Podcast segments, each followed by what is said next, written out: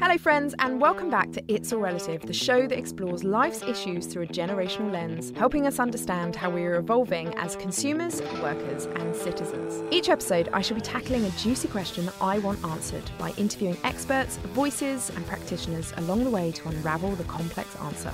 Today's slightly different. You know that I like to call myself a historian of generations, but today's guest has some problem with that title. In fact, he'll probably argue that those professing to analyse generations often make huge, bold, exaggerated, stereotyping claims with no basis in data or analysis. So today's pod is going to be a good one, where we will be discussing the point and problems of generational analysis, what's wrong with it, and how we can understand age, generations, and time a little better. Bobby Duffy is Professor of Public Policy and Director of the Policy Institute at King's College London. For over 30 years, he has worked at the forefront of policy, including a stint in Downing Street. He is an author of two books which tackle in different ways his interest in deciphering fact from headline and deciphering reality from stereotype. His second book, entitled Generations Does When You're Born Shape Who You Are, is a forensic dissection of generational analysis what's good, bad, and what's really going on when we talk about generations. Bobby, welcome to It's All Relative. Thanks for coming in. No, great to be here. Really good. So let's start with some basics. Why did you feel the need to write a book about generations and generational analysis? If you were trying to sum up the book in one sentence, it is that generational thinking is an incredibly powerful idea that's been horribly corrupted by terrible stereotypes, myths, and cliches. So uh, I guess my interest started a long time ago, 20 years or more, when Bob Putnam was writing his book or just publishing his book on bowling alone, and we compared some data. We had similar data for the UK that he had for the US. And the way he was presenting that data in a very simple way, just as line charts that track generational cohorts over time so that you can see what sort of effect is going on was just very powerful. And it made me think about doing that across more subjects and then across more countries it provided insight that I'd never seen before. So I was really interested in what you can learn about the nature of change through your generational lens and then what that tells you about the future. Then post that, the cliches and stereotypes around millennials in particular started to take off on social media and all the memes and tropes that we get about millennials, about avocados and top knots and everything else. Let's go through them then. So, too much avocado on toast means they can't buy houses. Millennials have killed doorbells and golf. Boomers have all the money. Boomers are all conservative, anti woke, climate change, conservative voters. Oh, we could have fun here.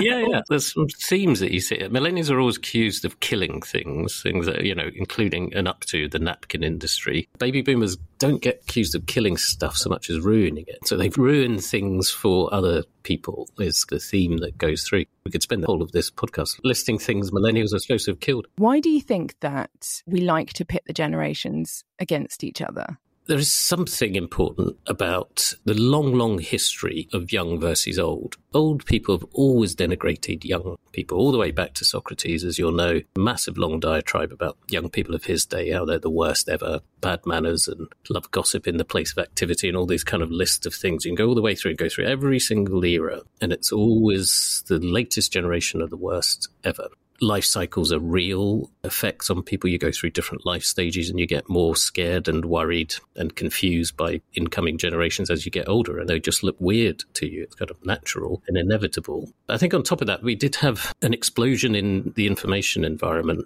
just as millennials were coming of age, coming into those sort of formative years and when they were doing weird stuff or things that unsettled or were new to older generations. So they were kind of ripe for people sharing those types of tropes. And it is the mm. conflict point is really important because that is sort of built into the information environment where angry and emotional responses travel further and faster than more reasoned ones. Emotion works. And some US journalists said conflict is clickable. So you've got those combination of things that have put conflict right at the heart of how we think about generations. And then there are some really big picture things, like the generations are a little bit in conflict because wealth in particular has become much more generational over the last few decades than it was in the past, in the sense of it's been concentrated to a large degree in one cohort the baby boomers. Private wealth growth is one of the economic stories of the last few decades, and its concentration among one particular cohort is a key part of that story. There are tensions there, that's true, but it is those broader things of the environment that's really turned this into a very common stereotype.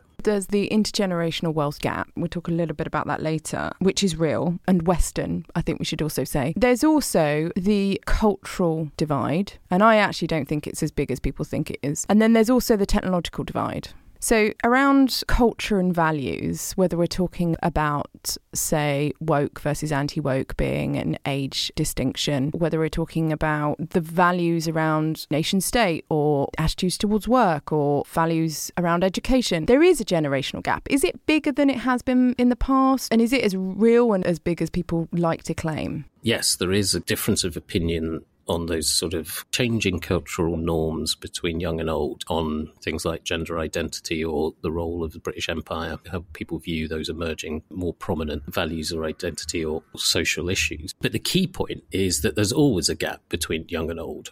Mm. on those types of things. It's, it's not just inevitable because of that point of we change more during our formative years. So new generations coming through are naturally more open to new ideas, and older generations are naturally less open because they grew up in a different formative phase. Not just because of that, it's not just inevitable because of that. It's also beneficial for society that that happens because if we didn't have that sense of tension between younger and older generations, it probably means that we are not changing fast enough because that generational refreshment is how societies move forward in their thinking. You can see that time and time again. So it's not something that we should be particularly terrified. And then when you look at the actual data, there's this almost iron rule that the youngest generation are twice as comfortable with the emergent social trend as the oldest generation in society at any mm. kind of one time in the 1980s, that was baby boomers being much more comfortable with women having a role at work compared to their parents and not just a man's job and with homosexuality. But you move that forward to today and you look at issues like gender identity and British Empire, it's actually baby boomers who are the big older generation and their Gen Z are twice as comfortable with more fluid views of gender identity than baby boomers, for example. So the issues change, but that gap between young and old is not unusually large. Is there something unique about the boomers who were the first generation when youth culture was really lionized in a way and also politicized really in a mass way? I mean, you had it a bit in the 20s, but really it's the 60s and the 70s where that was the generation that was never going to get old. and I think they've really struggled in particular because their culture, really up, I would say, into the early 2010s, was the mainstream culture. You know, Mick Jagger and Paul McCartney were still doing national events. Boomer youth culture was mainstream culture. And I think what's happened in the last 10 to 15 years is a disruption of that. When I talk to my mother about certain things, whether it be feminism, whether it be sexuality and sexual rights, whether mm. it be progressive politics, she always insists that her generation were the first ones to ask these questions. She doesn't like being categorized as the conservative dinosaurs. So mm. I think that's also part of the tension there. And because they've got so much money, they've kind of held on to the megaphone, certainly mm. in politics, for a lot longer than arguably they should have done. No, certainly. Yeah, it's a very interesting generation because it's large demographically, so it does have more political weight. It's in from an era when voting was very much a natural duty, so their voting levels are very high, so that their political power as well as their economic power is very notable, and that's why lots of decisions have been bent their way in politics and policy as well as in setting a cultural tone. I mean, yeah, absolutely. It's a strange transition, but I mean, it's useful to introduce probably that the three elements that make up all of this sort of change at this point, because it is mm. the blend of the these things. So all change in society can be explained by those three effects that you pointed to in the introduction. It's either a period effect where something happens and we're all affected and there's a big change, or small, gradual but important changes. But things like pandemics or wars are classic period effects where it has an impact on everyone. And then you have cohort effects, which are true generational effects, where a generation comes in is different from previous generations and stays different over time. But you also do have life cycle effects, which is where we change as we age and go through different kind of life stages. Mortgage and kids.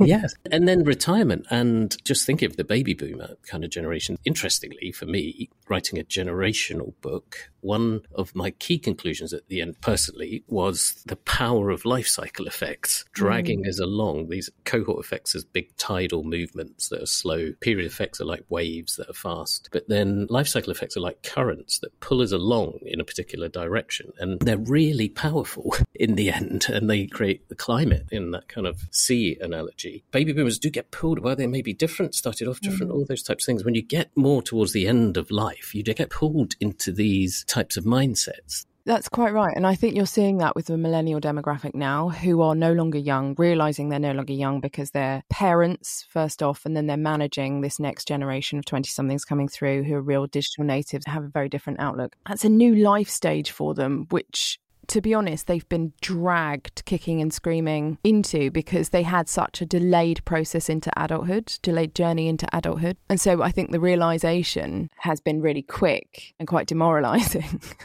and there's sort of that realization post 35, which often coincides now because women are having babies later, with greater financial responsibilities. I'm not going to say home ownership because that's certainly not all millennials. Greater responsibility for your parents who are now aging, obviously, responsibility for kids if you have them. But also, you've been in the workforce a certain number of years. There's a hmm. certain wave of tiredness and exhaustion and cynicism that takes over. So, what would you say then about that narrative or the expectation that you become more conservative as you get older?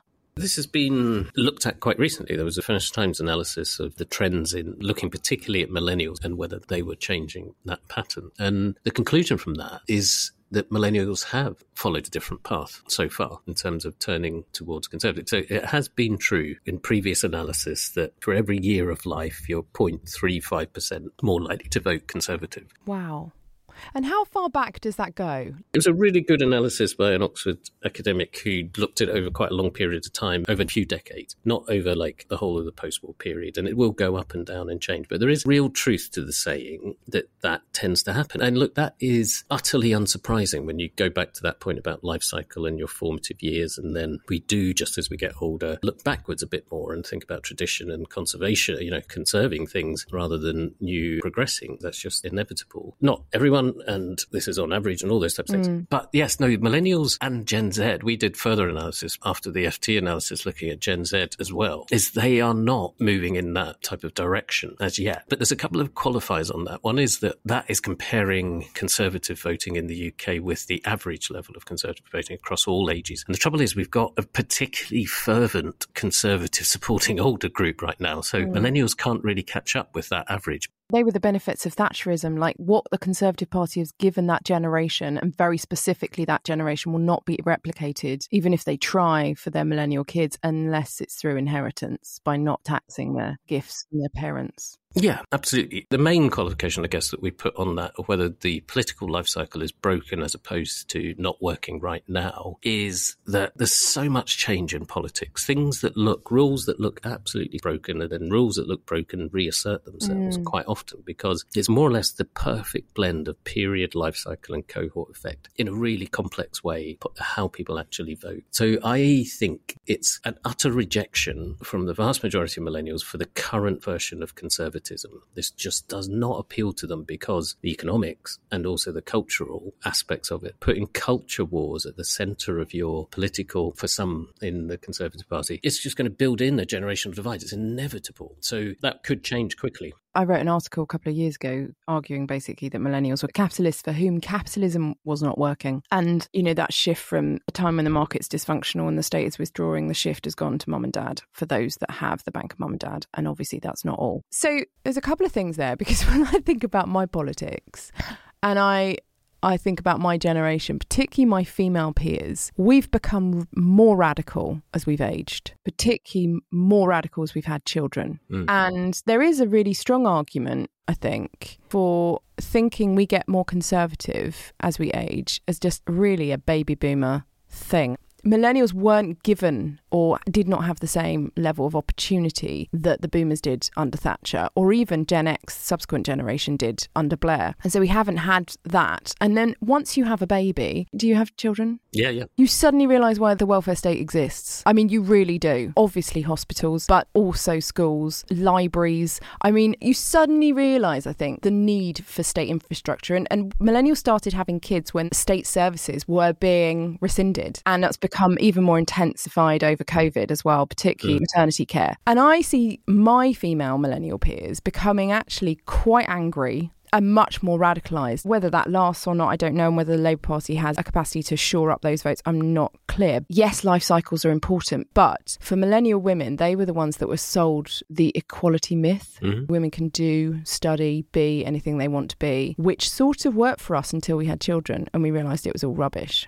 When it comes to technology, do you think that it is the great divide? The new book by Jean Twenge in, in the US has really cited that it's technology that really divides the generations. And she really charts Gen Z as the social media generation who have a fundamental different level of outlook, values, individualism, behaviors because they are the social media generation. What do you think about the role that technology plays in generational divides and definitions? The biggest gaps you'll see between youngest and oldest generations are on technology use. That's absolutely the case, whether that's social media or other aspects of technology, but particularly social media use, where you get, you know, it's nine in 10 Gen Z on social media every day, and it goes down to like 20% baby boomers. We've got this kind of impression that older people are more online now, but it's just incredibly different level of intensity and type of use. Mm-hmm. The differences are real and large and significant. Whether it's like then completely carves out one particular cohort in Gen Z as very different. I'm not so sure. There's something really interesting about Gen Z. I feel for you millennials because with Gen X, no one ever really cared about us, and it's going to be quite soon. They're not going to care about millennials very much, and you'll be talked about a lot less. It's much more boring being in that middle age. Solidarity, Bobby.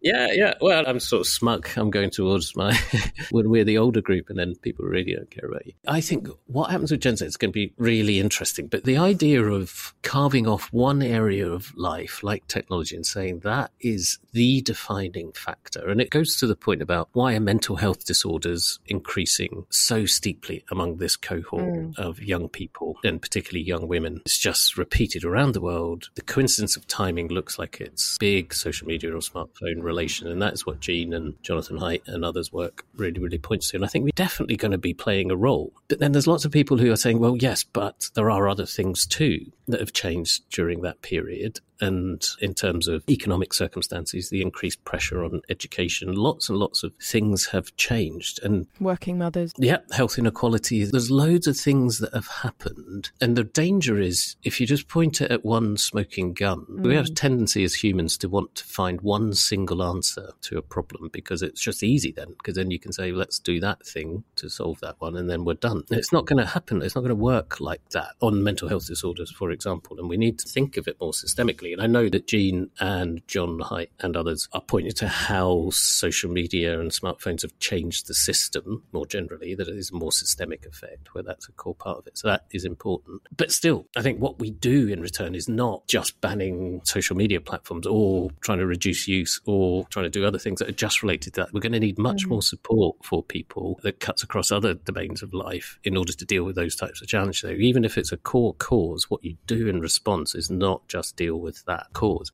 Right. And we are in danger, I think, of fixating too much on social media. Like you say, that this sort of, you could go right back to the invention of the wireless mm-hmm. to cite these moral panics that were around the wireless, TV, video nasties in the 80s when I was a kid, gaming in the 90s, punk music. I mean, there's all sorts of blame games that are played in culture on certain things. And yeah, social media is having that moment. Or maybe we're actually slightly in a crux point on that front. Mm. Do you think that Gen Z are really been shaped by COVID? I mean, I sort of feel like because it in many instances was their last experience of education or their first experience of work, mm. curtailed social relationships, identity formation, you know, know, real life activities, travel, all of that stuff, which is so critical at that point in people's lives. And they were sacrificing their youth to keep older members of their family and society safe. What's your view on the impact of COVID on that generation? It's going to be important. I did a long read for the New Scientist on all the different elements of what we think the cohort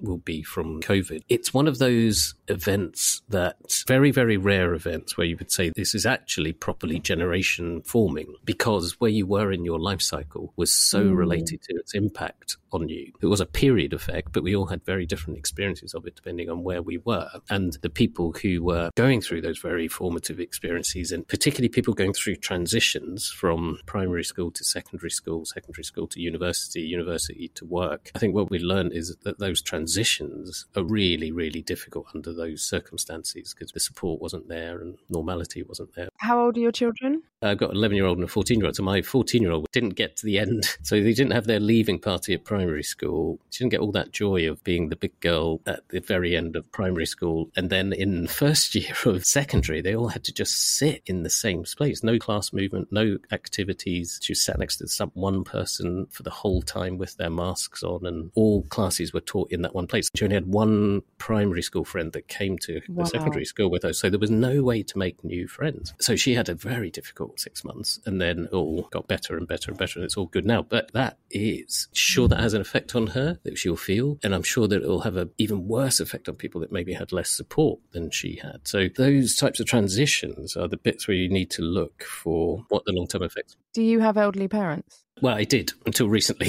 this oh, is the God. classic of that middle patch of life. And during a pandemic, that was incredibly difficult mm. as well. So you can see everyone had different types of pressures and experiences. I was pregnant during the pandemic, which was really tough. And I'm very grateful that it was my second and not my first. But I did experience going into the hospital by myself, mm. even for the birth. And I also had a two and a half year old who really didn't get socialized in the way that he should have done before school. And I can see in his cohort, like you say, they were at the transition point where their world revolves around mummy and daddy. And then, really, when they go to nursery and then obviously eventually school, they're, they're gradually socialized. And he missed, you know, a year or so of nursery, which was really critical for him. And playground's an absolute riot because they just haven't had the same level yeah. of socialization that previous cohorts have. What's interesting though, I did some very loose focus group polling on the impact of COVID on the young. And I was asking really sort of 14 to 21 year olds. And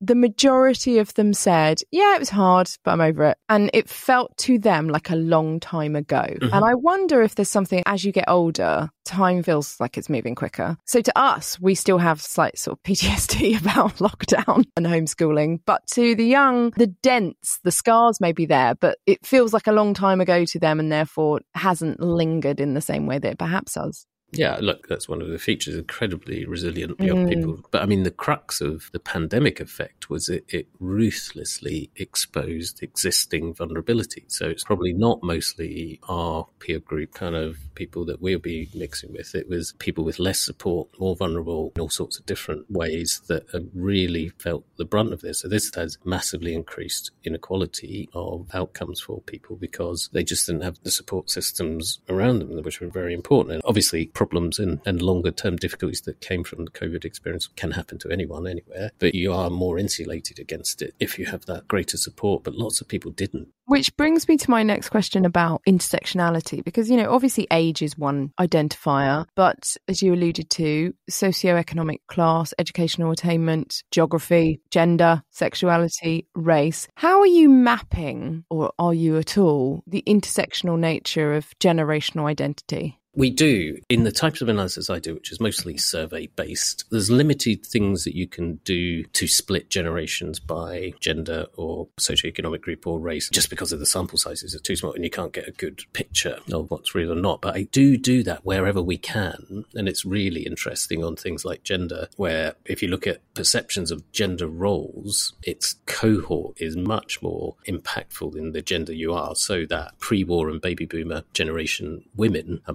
much closer to pre-war and baby boomer generation men in their attitudes about whether women should work or not. There is an interaction there that you can unpick a bit. But no, it's more difficult to overlay all of these types of things purely because of the nature of the data. One of the most important conclusions from the book and all the analysis is it's not an either or in this. And what you should be using the generational bit to do is to uncover where you may have these other differences going on that you need to understand. For example, around that kind of COVID point of this is where inequality is going to be really, really important to understand. And it's sort of similar to the wealth point as well. People say, why are you bothering with that generational stuff? This is all about socioeconomic inequality. But when you've got a change in who owns the wealth that is so cohort driven, so interrelated to generations, you need to understand generations in order to understand that socioeconomic inequality because the top third of baby boomers got the vast majority of that wealth. They're going to die out over the next decade or two, and that wealth is going to flow down, but very unevenly across mm. the younger generations. Not everyone has, far from every baby boomer made it big. It's only going to be the children of those who did that are going to inherit this wealth coming down. So you need to understand how the two interact. The story of the next couple of decades is going to be how intergenerational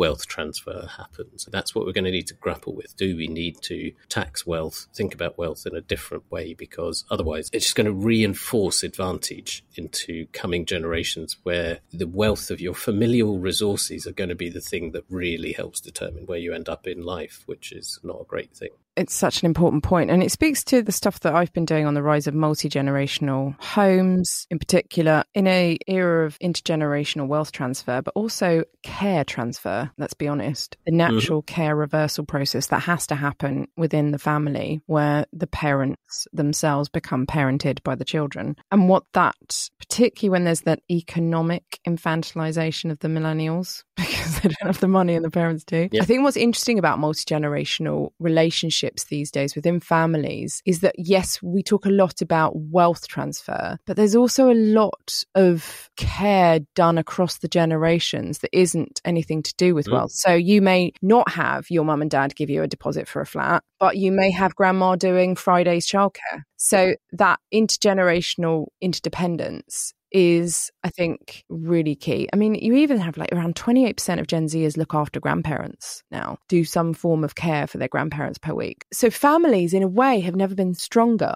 I have written that we're living in the golden age of the family these days. That runs counter to the sort of traditional narrative of generational wars. We don't talk about that enough, how we're all getting along. Exactly that. It's one of the key bits of the analysis is that conflict is fake between the generations because we don't live in our peer groups. We live in our families and love and connection up and down the generations through our families is incredibly strong. And as you say, stronger in many ways. I mean, it is stronger in a nuclear family, beanpole type family way where we don't have the same extended family connections as we used to have, but we've got this really tight, straight up and down grandparents to parents to children to grandchildren type group, which again, going back to the point about inequality is really important because some people thrive like that. If you've got a lot of resources and you've got that kind of strong family unit, you can support each other really well. But if you don't have resources and you don't have that strong up and down family unit, you are stuffed because the state has retracted so much other support and extended family have drifted away and we don't have that mm. same sort of connection. So it's a golden age of the family in the sense of if you've got that. But if you haven't, then it's so much worse than the past because of that loss of extended network and the loss of state support. There is no sign of really vigorous generational conflict of any sort. And you could say if it was going to happen, it would have happened by now, given how screwed over millennials were in many ways and Gen Z are being in similar sorts of ways when they were starting out. If there was going to be a time where you'd say there'd be a generational riot, it would have been during that kind of period. It could still come, but it feels like there's huge things that attenuate that kind of intergenerational angst, which is love for the family. There's also a sense of we are going to get older ourselves. So taking things away from older people right now is not very smart when age is the only characteristic that we're going to pass through all of the different categories of if we're lucky enough to live that long. Although I don't know many millennials that think they're going to get a state pension, by the way. Yeah, no, exactly, exactly. or free transport or any of the other perks. It's a really interesting question because does that mean then millennials would say, okay, so there's no point in protecting that for current generations because it's not going to exist by the time I get there? Or do you think that there's still a glimmer of hope so they're not going to vote for anything that cuts back on older people's entitlements because anything they're doing would self fulfill the fact that they're not going to get it? Politics can't work on that kind of future promise. For example, it would be ideal if boomers voted for their kids in the best interest of their kids. They don't. So, trying to convince someone to vote in the best interests of their 80 year old self is again not likely to happen. Because what you see in the data is that even now, young people prioritize state pension provision and things for older people generally, even though the kind of image of the poor pensioner has finally started to shift for people. There still is an element of people think pensioners are poorer than they actually are, but that's finally starting to shift a bit. But even in those circumstances, young people are pretty keen to protect the benefits of older people being old used to be synonymous with being poor. Actually. And I think during the cost of living crisis, the idea of the older person living alone not being able to put on the heating, choice between heating and eating, that's still quite a powerful image and actually is still quite a truthful image for pensioners in poverty. And that is a real issue. I do think you're right. The older demographic is, you know, synonymous with rich and taking all the opportunities or not passing them down to their millennial kids now is the dominant narrative. But that's going to have to shift again because your generation aren't as rich and you don't have the same level of pension savings, let alone property wealth the boomers. Oh no, no, it is a quite a step change. Although we are a kind of hinge generation between the two. We got there's a sort of split in X's that have got the one thing that I'd say there's that one of the very first pieces on generational conflict that we did with Demos, uh, the think tank years ago, was about this idea of why aren't young people more resentful or voting against or arguing against in surveys saying they are against support for older people. And one of the key mechanisms was contribution. Was that we put an awful lot of value on how much people have contributed in terms of how much support mm. we want to give them. And older people, by dint of being around for longer and having been through hard times, I seem to have contributed a lot. So there is a kind of love for your family, maybe a selfish element to it where if the state doesn't support my family, then I'll have to support them more. Then there's also the future me type thinking. And then there's also this underlying kind of general sense of older people deserve some support because they've given. Yeah, they've given. They've done these things, created these things. So it's a hard thing to build intergenerational resentment in those circumstances. It's there, you know, it's resentment, but it's not going to be acted on very clearly. Do you see an end to the culture war between the generations, however fabricated that may be? I mean, do you feel like there's a corner turning, or do you think we're in a different phase than we were even three years ago? I'm doing a book proposal now on culture wars. The point about culture wars is that they are more of a process than an event, if you see what I mean. Completely agree. It's kind of it's more yeah. setting the tone about identity driven division rather than trying to win a single argument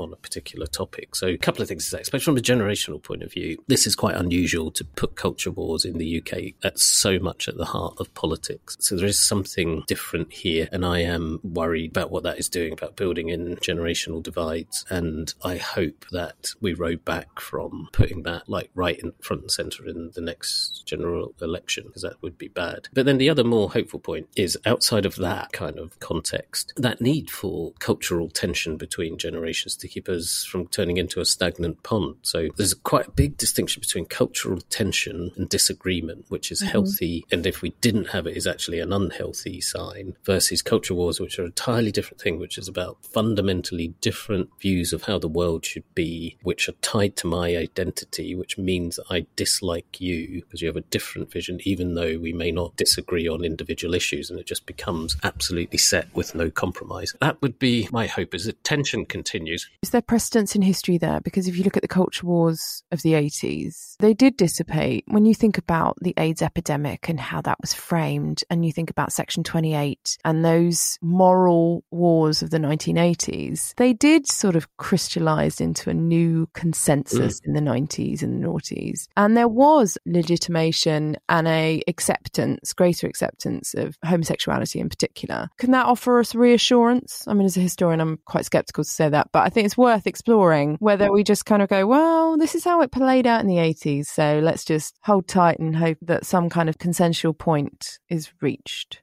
that process is absolutely the description of generational culture change, where there's a new issue that, say, homosexuality that is changing its position in terms of how younger generations view it. They set a tone, but then what happens is there's a tipping point where it becomes more of a period effect of everyone changes and older generations move towards that kind of view. That is the classic of generationally driven culture change, and that will continue to happen. And where it goes on things like gender identity, really difficult to predict. That's an argument often made on the trans debate is that they are going through the growing pains that, say, homosexuality did in the 80s, and that we're moving towards greater social acceptance and awareness. The one problem I have with saying, oh, it will all be fine because look what happened in the 80s and 90s is technology social media actually is cementing our prejudices, as we know, and rather than breaking them down. And one of the interesting things about social media, and it was a point made on this podcast a couple of episodes ago by the journalist Marie Conte, which I thought was brilliant, which is we tend to talk about these echo chambers created by social media that we're all sort of in our own little rooms. Actually, the truth is, is that we're all in the same room shouting.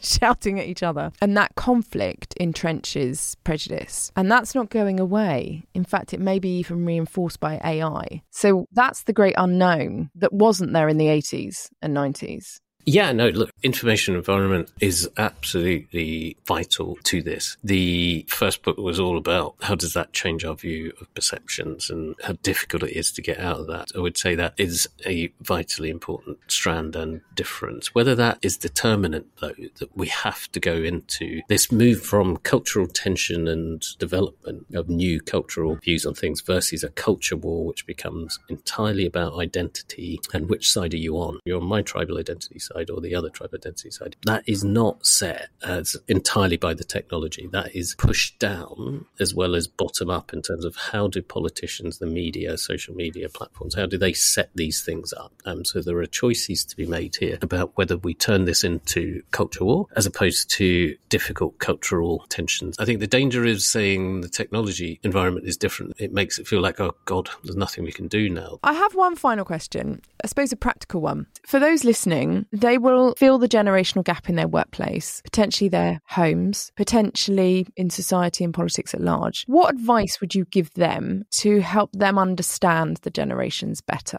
I start, particularly in the workplace, from the point of view that life cycle effects and period effects are just as important, if not more so, than generational effects in a workplace. And it's partly because we play a role in the workplace and you've got kind of rules and different sort of boundaries. If I was giving advice, it would be really try to keep that three way framework in mind when you're thinking about how do I engage or get the best out of teams or is what am I looking at here? If I'm looking at change or a challenge, is this driven by cohort effect where this generation has a particularly different need? Is it a life cycle effect because they're young and they've got different needs when you're earlier in your career? Or is it a period effect and where everyone has changed in their view? And actually, I'm ascribing it to young people, but it's actually everyone. And that happens a lot with things like brand purpose and connection to brand purpose and or views of work-life balance are ascribed a lot to. It's a effect, but actually it's much more of a period effect of we're all a bit more interested in having in brand purpose in our organization and we're all changing over time in terms of our connection and views of work-life balance. That would be the main thing is to try to think about it systematically in terms of those three different types of effect rather than jumping to, which is quite increasingly easy because we've got these quite clear images of what a Gen Zer is or a millennial is, jumping to that because we just, as you say at the beginning, we just do love a story stereotype or a kind of cliche. It's very easy. Thank you, Bobby. And thank you for such a wide ranging, I think, analysis and unpicking of certainly something that I obviously struggle with day to day in my job, trying to work out the point, purpose, and best practice really when it comes to understanding the different generations. So you can connect with Bobby on Twitter at Bobby Duffy Kings, and I'll put a link to his excellent book in the show notes. Thank you so much for listening to It's All Relative. You can also connect with me on LinkedIn, Twitter, TikTok, and Instagram at Eliza Filby. And why not subscribe to my weekly newsletter to hear more from me about how we are changing as consumers, workers, and as citizens? Oh, and do rate us on Apple reviews. It helps me keep this podcast going.